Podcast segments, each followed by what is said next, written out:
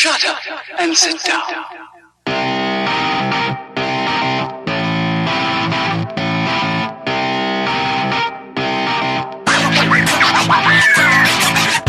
Welcome to another episode of the Super Movie Studies Podcast, a show about comic book movies approached from every angle and a community of nerds discussing how fiction relates to nonfiction. I'm your comic culture host, Michael Maurer, joined by the movie maestro, James Schuyler Hutzma, and the scientific scholar, Ben Anderson. SMSP is your premier movie discussion podcast. Every week, we continue our journey exploring our favorite subject, superhero movies. Every fan sees the movies differently, so we gather some amateur experts to discuss certain aspects of the movie. Whether it's money, comic books, music, science, or sweet Christmas, SMSP talks about it all in this week's episode. Domingo Colon! I'm guessing that's you.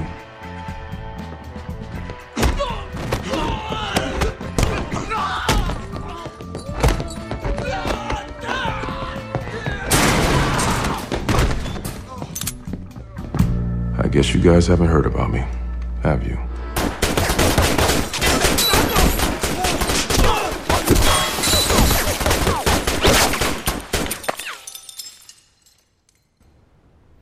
I'm about sick of always having to buy new clothes. Luke Cage.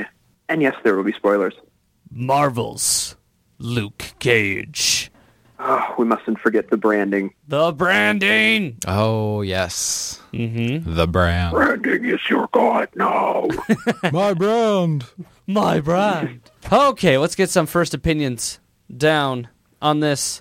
The Get Down on this. Hey, because I didn't finish watching the show, you want to start with me, right? Of course. So, yeah, I enjoyed this show well enough.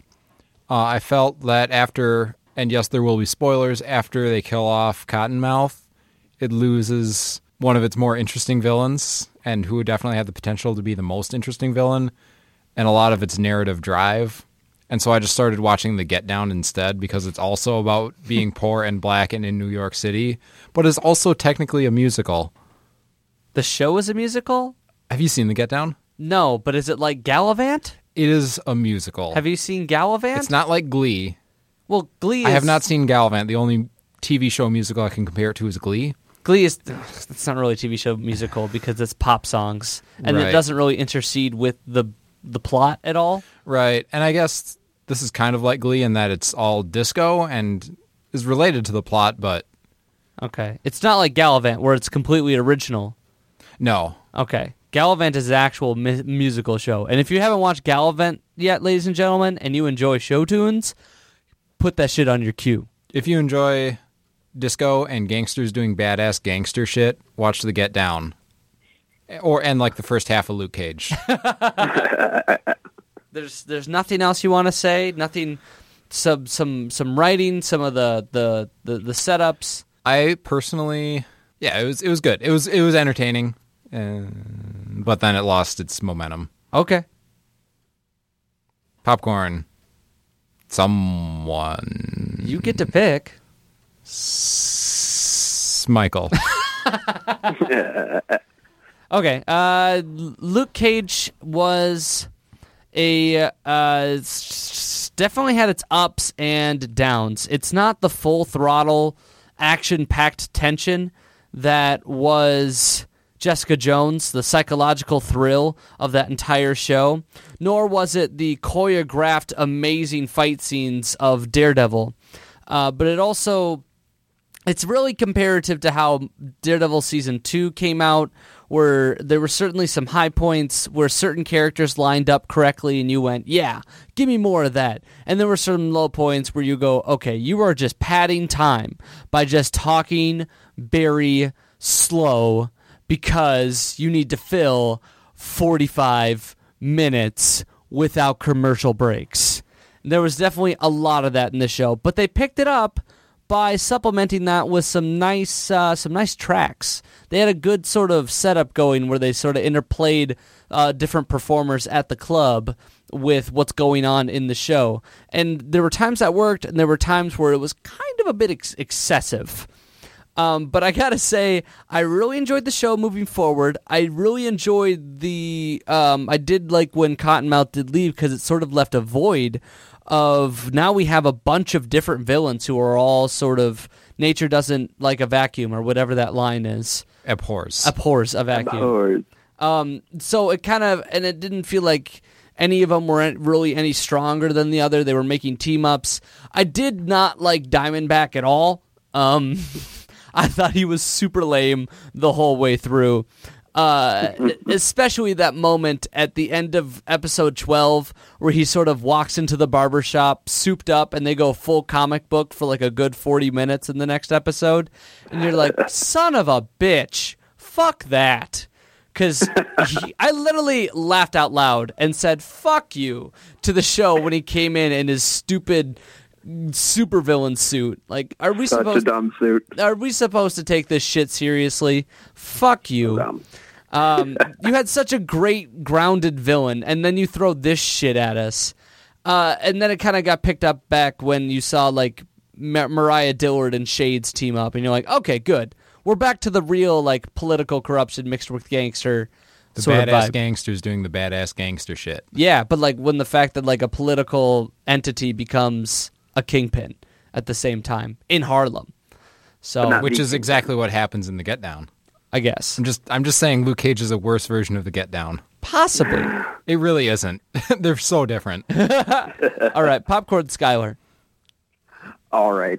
Luke Cage is solid in my book.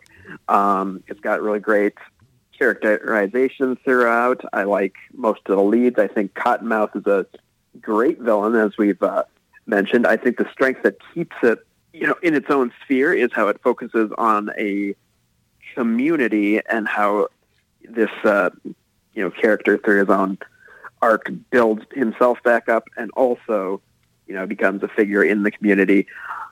I think it was a huge mistake in how they handled exiting Cottonmouth, particularly because, yes, Diamondback is just the worst.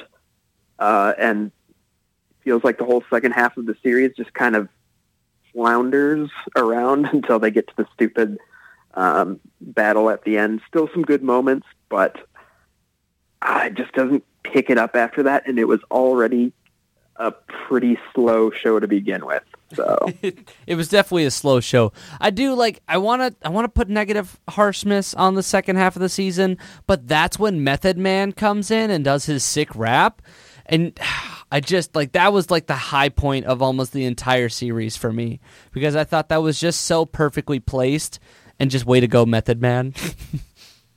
Well, it's weird because that's like the one musical point, with the exception of the finale. Whereas if you look at the first 7 episodes, there's like one every episode, and they're all great. Almost all of them are great. Yeah. There's a part where he's like raiding all of Cottonmouth's drug houses that goes on for like 15 minutes, and you're like, okay, let's move on. How long is this fucking song? You don't like silly Charles Bradley up there shimmying, if you ain't gonna do me right, boom, boom, boom, boom, boom, boom, I might just do you in. That is a good song. I could listen to it for 15 minutes. It's intercut, and there's just a lot of the... What I think was big missing in my book that didn't actually appear until almost the second half again, was in Jessica Jones, Luke Cage really pulled me in because he was just so aware of how nothing could hurt him. And he's just so casually picked up people as if they were an afterthought and set them aside. In the first half of this season, it looks like he's struggling to beat up people. And like, that's not the Luke Cage I fell in love with. Because that's just another super like strong hero beating up bad guys, whatever. But the complete casual throwaway of him like, dude, you know I'm way stronger than you, right? What have you got against me? And then they bring in things to bring against him, and that's fine. But when normal dudes just go up against him and he makes those lines of like, seriously, how many times do I got to keep buying new clothes? This is bullshit. You guys know that I'm bulletproof. Stop trying this.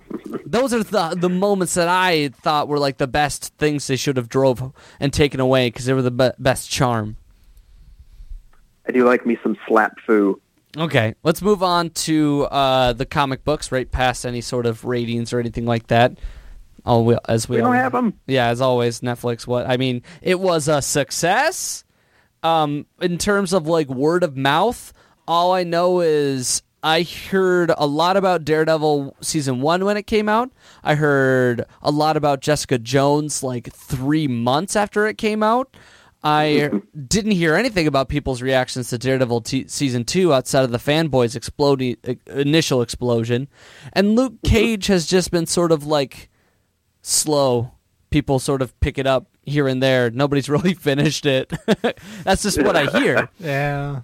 That's just among my friend group, which is very limited. I'm sure there's a complete different demographic out there that loves this show or despises it. We are three white dudes talking about Harlem's Greatest Hero, but in all fairness, he was made by two white dudes. So, right, oh, two out of three ain't bad. There we go. Actually, he was made by three white dudes. I forgot about John Romita Sr. Anyway, speaking of white people speaking unfairly about black people, the other day in class, I was writing at the whiteboard and the pen was dead, so I threw it across the room into the trash bin, only I missed. Mm-hmm. So I ironically said Kobe and people laughed at me, and I was like, hey, you know what, he retired. So you tell me who's the better basketball player, me or the guy who's not even playing. Quitters never win, am I right? I guess. So that's not entirely fair to Kobe, because I'm sure if we went one-on-one, he would destroy me. We would hope. Probably, yeah. Some comic book characters to talk about in Luke Cage. Let's start rattling these off, because I got a whole season's worth to hit. I'm breezing past a couple of the minor characters, such as Scarf and Rackham. Let's move to the big ones, such as Mariah Dillard. Scarf and Rackham, I hardly know. Okay, we're moving on.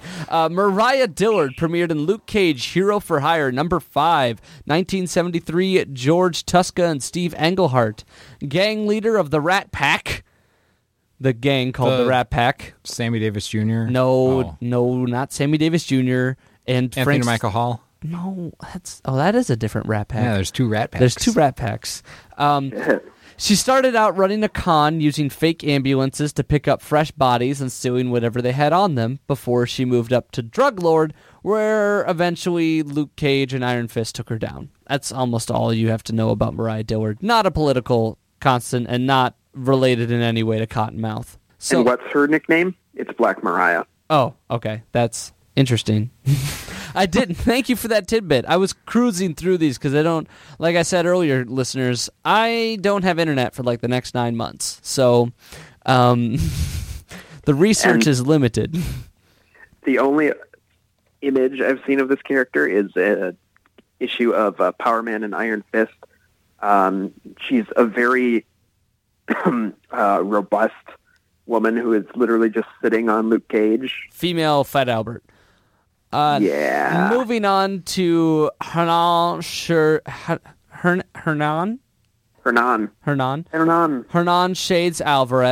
premiered in Luke Cage, Hero for Hire, number 1, Archie Goodwin, George Tuska, 1972, grew up rolling in the same street gang as Carl Lucas and Willis Stryker, called the Rivals. Shades' acts caught up with him, and he did a stint in prison under the abuse of corrupt prison guard Billy Bob Rackham. Out of prison, he became hired muscle for different gang bosses. Shades eventually gets a visor that lets him shoot ray beams like Cyclops. After a few tussles with Luke Cage, Hernan eventually goes straight and becomes a community organizer, as well as fathering a son, Victor, who would become the next Power Man, before tragically dying when a building collapsed on him. Not Victor. I realize I messed up my pronouns there. It falls on Hernan, and Victor lives to become the next Power Man. Oh, okay, that makes sense. I was like, Power Man would not die from a building falling on. As we have seen. And it's kind of confusing how Victor Alvarez gets his powers. It's like a mixture of weird shit and chi. Next character, Cornell Cottonmouth Stokes, Power Man number 19. Len Wein, George Tuska, 1974. a drug lord kingpin in the city of New York who isn't nowadays. Cottonmouth possesses super strength to rival Luke Cage. Sharpened teeth and jaw strength. He also has sharpened teeth and a jaw strength powerful enough to break through Cage's skin. The drugs used to frame Cage when he was first sent to prison were stolen from Cottonmouth's supply, which led to Luke infiltrating his gang in order to learn more about his frame-up and take out Stokes from within, which he did, and also did. So, good for him. Yeah, I guess. He did it. Now we're on to Mercedes Misty Knight. Premiered in Marvel Premiere, number 21, Tony Isabella and Avril Jones, 1975. Noticing the decade here, or at least the 2-year span of all of Marvel's black characters from Harlem? Misty's career as an NYPD officer is cut short when a bombing forces the amputation of her right arm. She was gifted a new bionic arm by Tony Stark and started a path as a roaming vigilante, pairing up with various Marvel heroes before meeting her soon-to-be longtime partner, Colleen Wing, in Hong Kong. They founded a detective agency called Nightwing Restorations Ltd. in New York, which would frequently team up with Power Man and Iron Fist's hero-for-hire agency on various cases. In fact, her and Danny Rand, Iron Fist, maintain a constant on-again, off-again relationship as the perils of being an NYC crime fighter bring them both together and apart.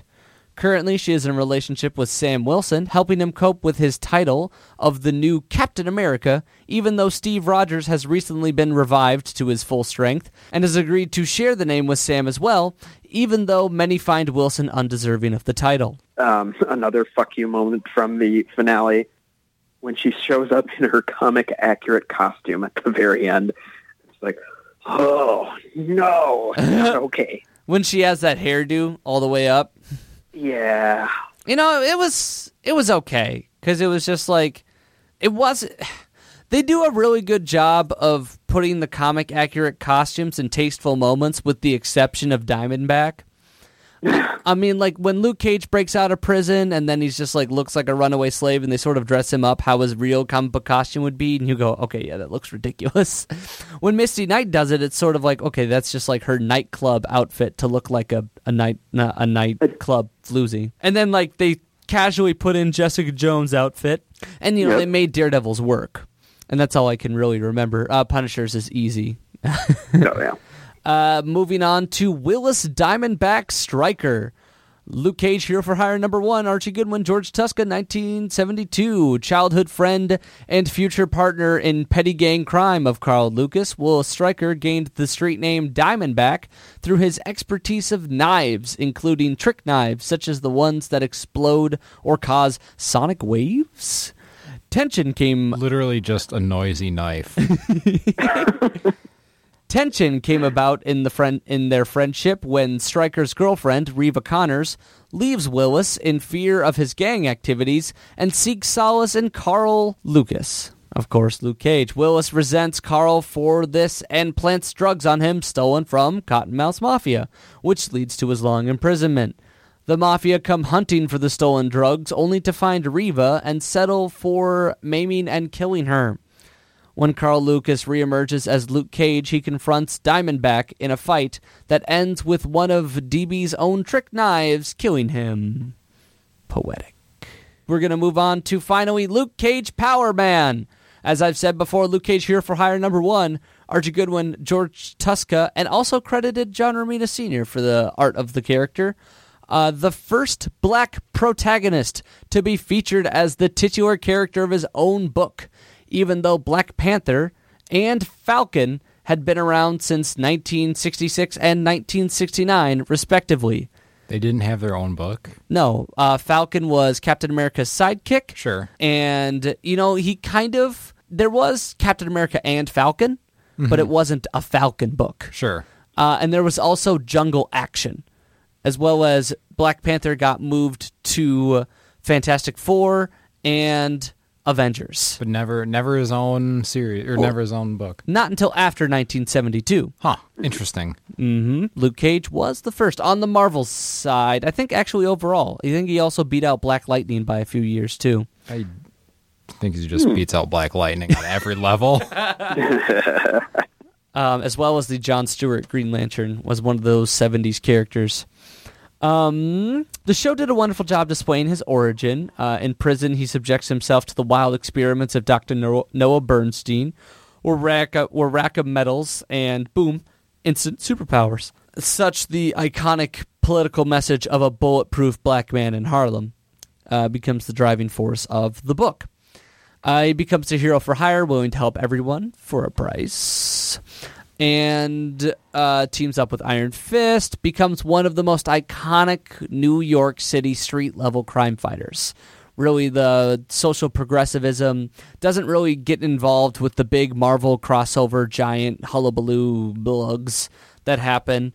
There was a big street-level crossover with the Marvel Shadowland series that came out in 2010, where Daredevil returns as the head of the Hand and starts enacting martial law in New York City's Hell's Kitchen district. And then, of course, all the street-level crime fighters around that area get involved, and a lot of stuff goes down. Eventually, Luke Cage retires from the Power Man mantra to give it to Victor Alvarez and just becomes Luke Cage. He's been head of a few different Avengers teams, but mostly he's just sort of been around, man. He's the guy. He's doing his own thing. He's your hero for hire. You call him when you need to get stuff done. He hasn't gone through tremendous big arcs. I mean, he has a kid with Jessica Jones, but outside of that, man, he's had a long history, that's for sure. He's been involved because he's such an iconic black hero, just much like Black Panther and Falcon have been around for a long time, and they try not to, be defined by other white characters, such as Black Panther, who was tied directly to the Fantastic Four, and Falcon, of course, tied to Captain America. The whitest superhero ever. Pretty close. Yeah. Also, Black Lightning was 1977. Oh, where he got his own or was created? His own. Black Lightning #1. Okay. Boom. He did beat him out. He beat him out by 5 years. Man. Yeah. All right. So that's all I got on comic books. We can move on to the hefty section this week, which is music. Take it, Schuyler. Woo! Hefty. All right. Music for Luke Cage is done by the duo of Adrian Younge and Ali Shaheed Muhammad. I believe the latter of those two is part of A Tribe Called Quest. Oh, nice. And Adrian Younge, I think, is just a prominent music producer. So together, they crafted a score that throws back a lot to the kind of, how you say, blaxploitation sound of the 70s, much like when this comic series first debuted. So let's get our first taste of that with the theme from Luke Cage.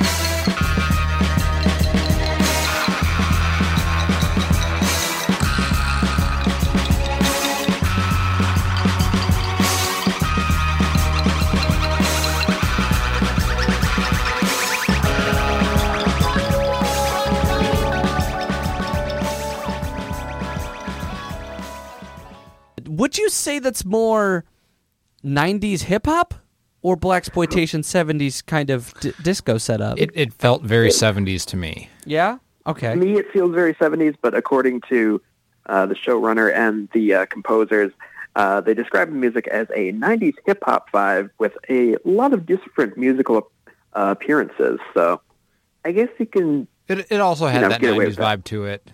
And I mean, the guy from A Tribe Called Quest did... work on it.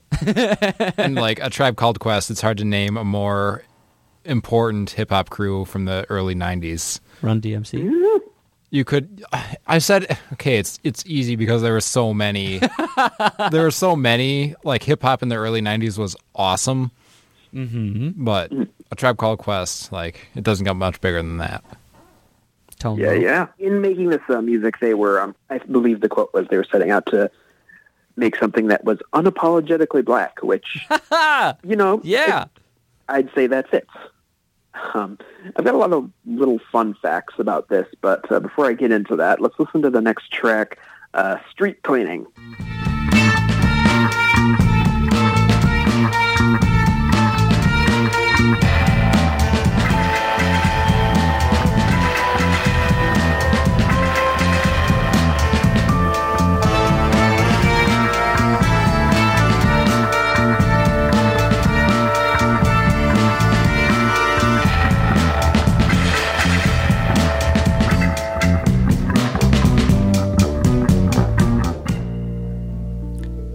There's a lot of fun moments in the show where they just sort of stop and let the music pick up the slack of the dialogue that is currently lacking.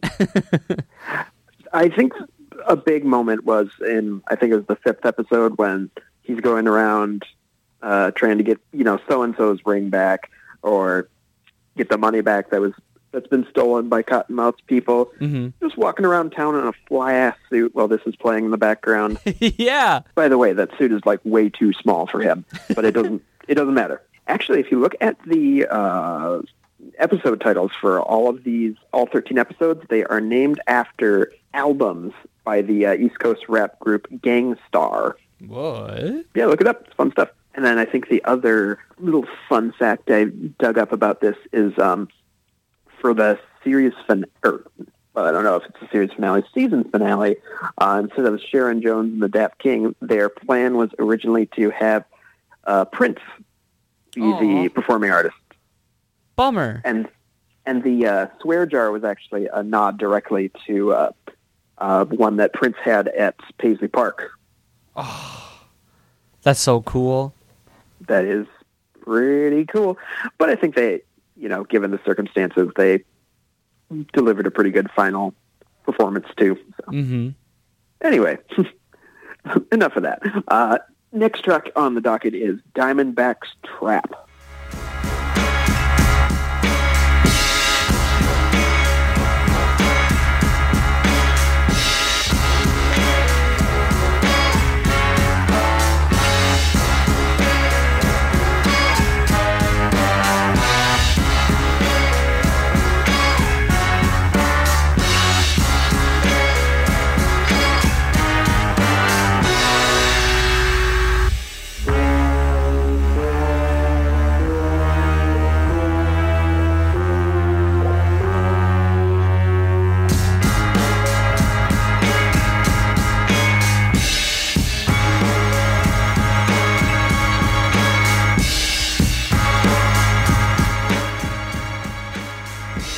I don't think it's too much of a stretch to say that this is the most musically prominent of the Netflix Marvel shows thus far. I was just about to say that. For sure. Yeah, definitely, 100%. And not to say that, you know, first two seasons of Daredevil or Jessica Jones are bad. I mean, they certainly have some good tracks on their score albums now that they're finally all released, but it feels like there's a moment almost every episode here to be like, you know, that was awesome. Yeah, yeah, for sure. Music is so tied to the show. One of my least favorite things about Marvel movies in general is that the scores are all weak and generally samey. And then, like, if you asked me to hum like the Ant-Man theme, I'd have no idea. Yeah, I think there are a couple that stand out there. Like Iron Man 3 tends to stick out to me, and so does Doctor Strange, the original Avengers, and Winter Soldier are like, that's it. That's all I've got. Sure, but... and of course that Captain America First Avengers. Right, that's the only one you can actually hum, though. That's true. It's true. I love that. But this just has so many great musical moments in it. Speaking of which, as we mentioned several times throughout, one of the great things is that you get these little musical interludes with the performers who are at the Harlem's Paradise Club. I don't feel like it would be complete without it playing at least one of those. I would have picked the Charles Bradley one if I knew it annoyed Maurer so much. No, dude, you picked the best one. This gives me an opportunity to play Method Man at the end, because otherwise I was going to play this one. I'm glad you agree, because this was by far my favorite musical moment from the entire show. Oh, I love it. It's Jidenna's Long Live the Chief. Oh, here we go, baby. Boys, bang, bang. Long live the chief. Niggas fighting over rain. Niggas won't be the game. But long live the chief. Yeah, watch pretty mama while I slay my cane. Long live the chief. Cockroaches in the ratchet. Hand-me-downs with the patches. Mama put a little money in the mattress. Taught me how to make a silver spoon out of plastic. You can either sink, swim, or be the captain. Get the last word, I'ma get the last laughing. Now they say you're dinner while you're dressing so classy. I don't want my best dressed day in the casket. You can either lead, follow, or get out the way. Make a fucking move, it will make my fucking day. Got a 100-year plan, you just think about the day. Always been about time, more than been about pay. Y'all up with me, Usain couldn't run with me. Chief come to find you, you don't come for me. At best, you could run a little company. Nigga, at worst, I could run the whole country. That's right. Pimp game like a brothel. So I'm writing a best music moments of TV and movies for the end of the year. There's no way that's not on it. That song? It's a banger. It is amazing. It's so lit. I love it. I'm currently watching The Wire as well. Oh, yeah. And so, by the way, 5 actors who were in Luke Cage were also in The Wire. Play I Spy. Spot oh, wow. them all. One including Method Man, of course. On a slightly sillier note, 2 main actors from The Wire are in Finding Dory. What? In the same scene. It's hilarious. They're the SEALs. They're the SEALs, Idris Elba and Dominic West. Dominic West is the other SEAL? Yep. I didn't know that. That's hilarious. McNulty and like Stringer Bell. It's the most inside joke you can possibly think of in a Pixar movie. Yeah, that is. All right. What you got left for music to spit? Just saying that it's awesome and that I left the song that was written for the show, Bulletproof Man featuring Method Man for the end. So boom. Stick around for that, guys. Long live the chief. All right. Here we go, science. Here we go, science. What topics you want? Have you ever wondered how much Luke Cage weighs? I do now. Yeah? Absolutely. Give me your best guess. Okay, so the average man of how tall is he? About 6'3"? He probably at least 6'3". At least 6'3", pretty built, pretty buff. So around 250 pounds. Okay, so like for like a basic man about his size. So like the size of your average like offensive lineman. Yeah, that's a bit smaller than an offensive lineman, I'd say. Is it? I know nothing about football. They're around 300. Oh, really? Yeah. Okay, so like a defensive end. Sure. He's a defensive end. Or that's a tight end. Yeah. About that. Mm-hmm. All right. So, Mike Coulter does have a tight end. Whoa! Hey. There we go. So we can actually get a pretty good lower bound on how big he actually is. Uh-huh. Because there's a scene where he picks up, what's his name? Zip? Yeah, he picks up Zip. Zippity doodah. And he picks him up by the neck, holds him up in the air, way off the ground, and Zip goes way up, and Luke Cage doesn't lean back at all. Oh. So that means that based on where his center of gravity is and like the relative lengths of everything, well, basically you can figure out how much he weighs. And you did this? I did not, but I found a pretty good article describing how it can be done. Basically, there's 2 things that you need. One is Newton's first law. Sure. So force equals mass times acceleration. Yep. So if something's not accelerating, there have to be no forces acting on it. Okay. So he's lifting up this guy. So the force of his arm pushing up. Yep. Equals the force of gravity pushing down. The other is basically Newton's second law again. Okay. But this time with rotation. So the torque around his arm has to be 0 as well. Oh. So he has this guy he's holding up and out. Yep. And that's pushing on his arm like a lever. So his body weight has to pull the opposite direction on that lever.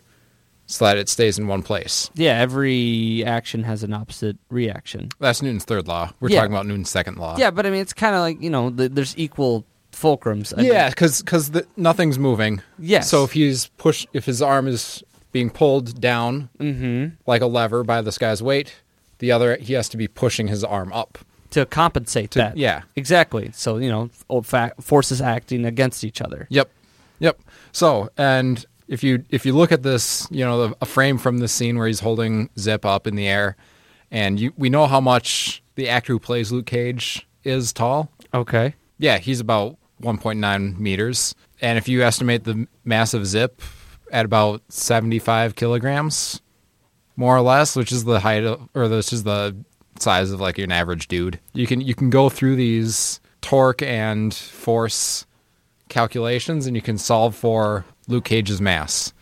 Okay. And it turns out he weighs over 400 pounds. Oh!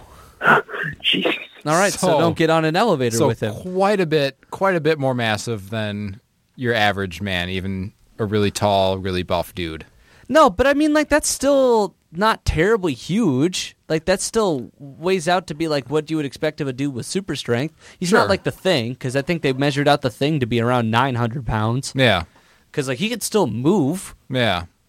And again, this is a lower bound, because we don't know exactly where his center of gravity is. Mm-hmm. So if it's in a different spot, then, you know, maybe the lever that his arm makes between his center of mass and Zip's center of mass is longer. So that would mean he'd have to do more torque, so he'd have to weigh more. But probably around 400 pounds. All right. And by the way, I looked up Mike Coulter's height. Yeah? 6'3". Okay. I am 1.9 meters. I just told you. Well, I can't convert from empirical to the good kind of units in your head. No, standard SI. Yes.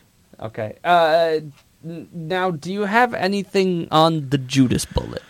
Oh, not really. Okay. In universe, it was made from the metal from the aliens that invaded New York in the Avengers 1. I'm looking for a bullet that can also drill. If you launch something at someone, does it have the ability to stop on impact and still have a motor that can start drilling and then explode? If you are literally made of ice, then yes. Okay. Because bullets... You know, it's called rifling, and they're designed to spin when they leave the barrel, so that they go straight. Yeah, so that they go straight and they don't fly off in a random direction, like muskets would. So it is spinning around very fast, and if you shoot it at ice at the right angle, it will drill into the ice, and the heat of it spinning around will melt the ice and it'll drill into it.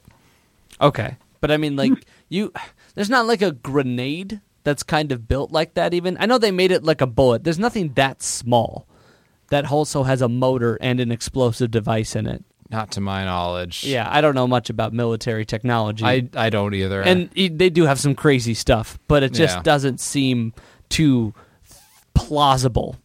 I mean, the closest thing I could think would be a hollow point bullet, which is designed to, like, shatter when it impacts, and so it goes everywhere. It goes everywhere. It makes a big, nasty hole. Yeah. So, but I mean, that's on impact. Yeah. It doesn't stop on impact and then explode.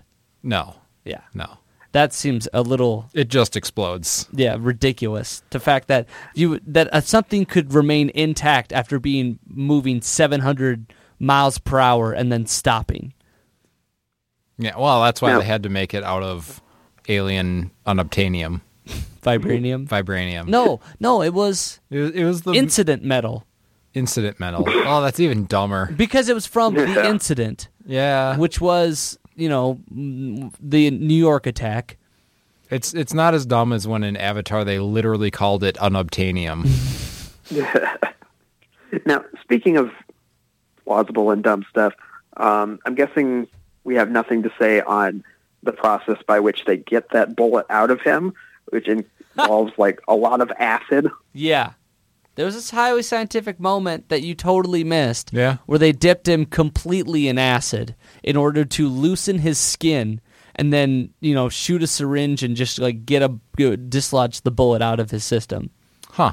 Interesting. Yeah, you should have finished the show so you could actually have something to talk about, Ben. Whoa. I'm sorry.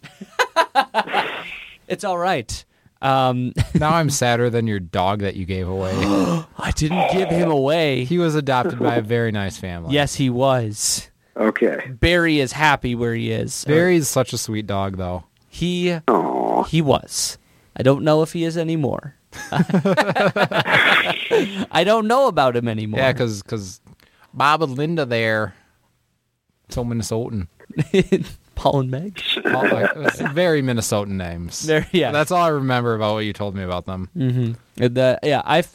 Listeners, I fostered a dog for 3 weeks. His name was Barry. He was adorable. And just yesterday, he went to his adoptive family. His forever home. So tears were shed. We said our goodbyes. Can't wait to foster a new dog. Simply as that. Okay, enough about that. We're talking about Luke Cage. And we've got no guest section fun facts tonight, but, okay, there are definitely drinking game rules. For sure, there are some shit that happens repetitively in this show. Number one, I bring to your attention, take a drink. Every time Shades takes off his shades to try and look serious. Are we sipping Hennessy? Yes. All right. And malt liquor. Okay. Yours was racist. No. Mine was slightly less racist. Okay. Yes. I will accept that. God. Just ashamed. Hold on. What's the hold on? Are you literally Googling blackest liquor right now? No. I'm typing Twista verse slow jams. There we go. Okay, I was just being a jerk, pretending I could see your computer. No, you can't. I know, because it's facing this way, and I'm on this side of the divider. Skylar, drinking game rule. I know you have like 3. Take a drink every time Mariah Dillard has like an epic freak out. Yes. Get the fuck out of my house. Get out. I didn't want it. I didn't want it. You wanted it. Take a nice sip of cognac when every time Mahershala Ali laughs. Oh, he stole mine. Well, how? See if can you imitate it? Sound like Count Chocula. It's how he laughs. It's honestly how he does it. Huh. I can't. His voice is too deep. It's too rich and creamy. That. You should take a drink when I got you looking at the gliss on my hands and wrists while I'm laying back smoking on my cannabis. When it comes to rocking the rhythm like Marvin and Luther, I can tell you ain't no messing with Conman and Twist from the Chai and I be sipping on Hennessy, play some R&B, and trying to smoke and be you can't fuck with me. Feeling on a G. All is well. Is that from the show at all? Come with me and sip on some Evelyn champagne. You ain't no Twista can work it like the Whispers. Is that Nelly's Ride With Me? Hit the stoplight.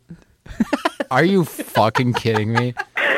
Obviously. Hit the stoplight, get into some Isleys. The rim's still moving, so I'm bumping a little spinners while I'm smoking on a beat. Hey, must be the money. This is fucking Slow Jams by Kanye West featuring Jamie Foxx and Twister, you savage. Oh. Filthy casual. Oh, my goodness. Although he does talk about smoking a bee in Ride With Me. You got to take a drink every time Zip tries to move up in the world. Make yourself a tea out of marijuana and your legally obtained medical marijuana every time a bee is shown on screen. A bee? A bee is a marijuana cigarette. I don't think they smoked a lot of marijuana on Luke Cage. No, they don't. Yeah, they don't smoke any. Yeah. But just... Do they even do a little heroin or crack? Or any real drug use? There was some junkie who was like in one of the safe houses, and Misty Knight was like, "Did you see what he looked like? He was fine." I guess you got to take a drink every time someone says, "I ain't seen shit." Yeah, and then you have to trademark it. That's much better. That's right. Much better than mine. take a drink every time you think Luke Cage might just be a bit of a hoe. He is such a hoe. Does he sleep with every single... Okay, did Matt Murdock ever make out with Claire Temple? Yes. He did hit it from the back to the melody of Roll It Slow. Did he make out with Claire Temple? Shit, I totally forgot. All right, never mind. I thought Luke Cage was the first. Because I know Jessica Jones didn't, but, I mean... Claire Temple seems to be like the roving, like, let's make out with every superhero I find kind of character now. For good, I mean, I would, honestly. Make out with like, that's not... Cage? Yes. Definitely. Also, you have to take a sip of coffee for each one of these. What? Each one of what? The Luke Cage being big old man slut. Oh, a hot coffee moment. Oh, yeah, I get it. Mm-hmm. Even if you don't like coffee. Yeah, fuck you then. Strip a little Kahlua. No, that's like from the line. You know, he doesn't like coffee. No, right. Oh, that's right. Finish the bottle when Diamondback appears in his outfit. Oh, boy. Fuck that shit. That's definitely a low point. And then the whole Harlem brawl where everyone's just like sort of standing around cheering as Luke Cage puts the beat down. It's sort of surreal because it feels like that's kind of what a Harlem beatdown would be like, but the cops would also be there because Luke Cage is still a wanted fugitive. That didn't change. Nope. Also, freaking Pop's Barbershop is never going to get put back together and stay that way. It's a comfort. No. When it breaks the second time, I was like, fucking really? And then, of course, Bobby Fischer is just like, can you guys take this outside? No. Yeah, you can, you dumb shits. Take it outside. It's fucking Pop's Barbershop. You already broke the fucking windows. Okay, that's enough today. They already broke the owner. Yeah. Too soon. Ooh, Frankie Faison, rest in peace, even though you're still alive. Faison? Faison. Frankie. Yes. Looks like that'll wrap it up today, Superfans. Super Movie Studies is recorded and produced in the studios of KMSU in Mankato, Minnesota. Are we allowed to say that? Do they know we're here? Well, it's not untrue, but it's also more true than Tri-Up Cop Productions. Sure. Because we don't do this remotely anymore. We're in this studio again. Speak for yourself. Secretly. Super secret. What's not a secret is our current rating on iTunes, which has not moved because no one's been rating us. Also, it's not been moving because everyone rates us 5 stars because we're fucking great. Subscribe to us. New episodes come out every Monday on iTunes or wherever you get your podcast. And while you're at it, check out our Twitter feed at @SuperLetterMStudies. Let us know. Develop a street name for either Ben, Schuyler, myself, or any guest appearing on the show. Because everybody in this show had a street name, whether it was Misty, Shades, Luke Cage, Diamondback, Cottonmouth, Black Mariah, Scarf. Yeah, Scarf. Snarf. Snarf. Develop a street name for one of the hosts of this show. # Diamond Back It Up. Or something. Sure. All right. # Diamond Back It Up. Thank you, Ben. Back it up. Extra point to it. To whoever gives us, like, snake-themed names. Snake-themed Cottonmouth, names. Diamondback. They're all like snakes. Shades. You know, the snake shades. Oh, sure, yeah. Referring to the shaded taipan. All right. The Queensland? All right, we're done. Australia? We're running out of steam like this show does. That'll do it today. I'm your host, Michael Maurer. James Schuyler Hutzma. And Ben Anderson. Thank you, and have a sweet Christmas of a week. Tis the season. The barrel on your lips, saying nifty out the jail before he's tiny with the grip, Lord. Who to call when no one obeys the law, and there ain't no Iron Man that can come and save the song. Power to the people, and Luke Cage the cause and the cops got it wrong. We don't think Cage involved. Look, dog, a hero never had one. I'm Freddie Tuck, Malcolm and Martin. This is the last one. I beg your pardon, somebody pulling a fast one. Now we got a hero for hire and he a black one. And bullet hole hoodies is the fashion. We in Harlem's paradise, delic yacht done. That I'm about to trade the mic for a magnum. Give up my life for Trayvon to have one. Cheer, cause this is bulletproof love. And you already know what a bulletproof does. So you can take it from a bulletproof dog. The hood got his back, dog, bulletproof love. The blood thicker than mud, and who am I to judge if you get a gun in the club? Cause you already know what a bulletproof does. When the hood got your back, dog, bulletproof love.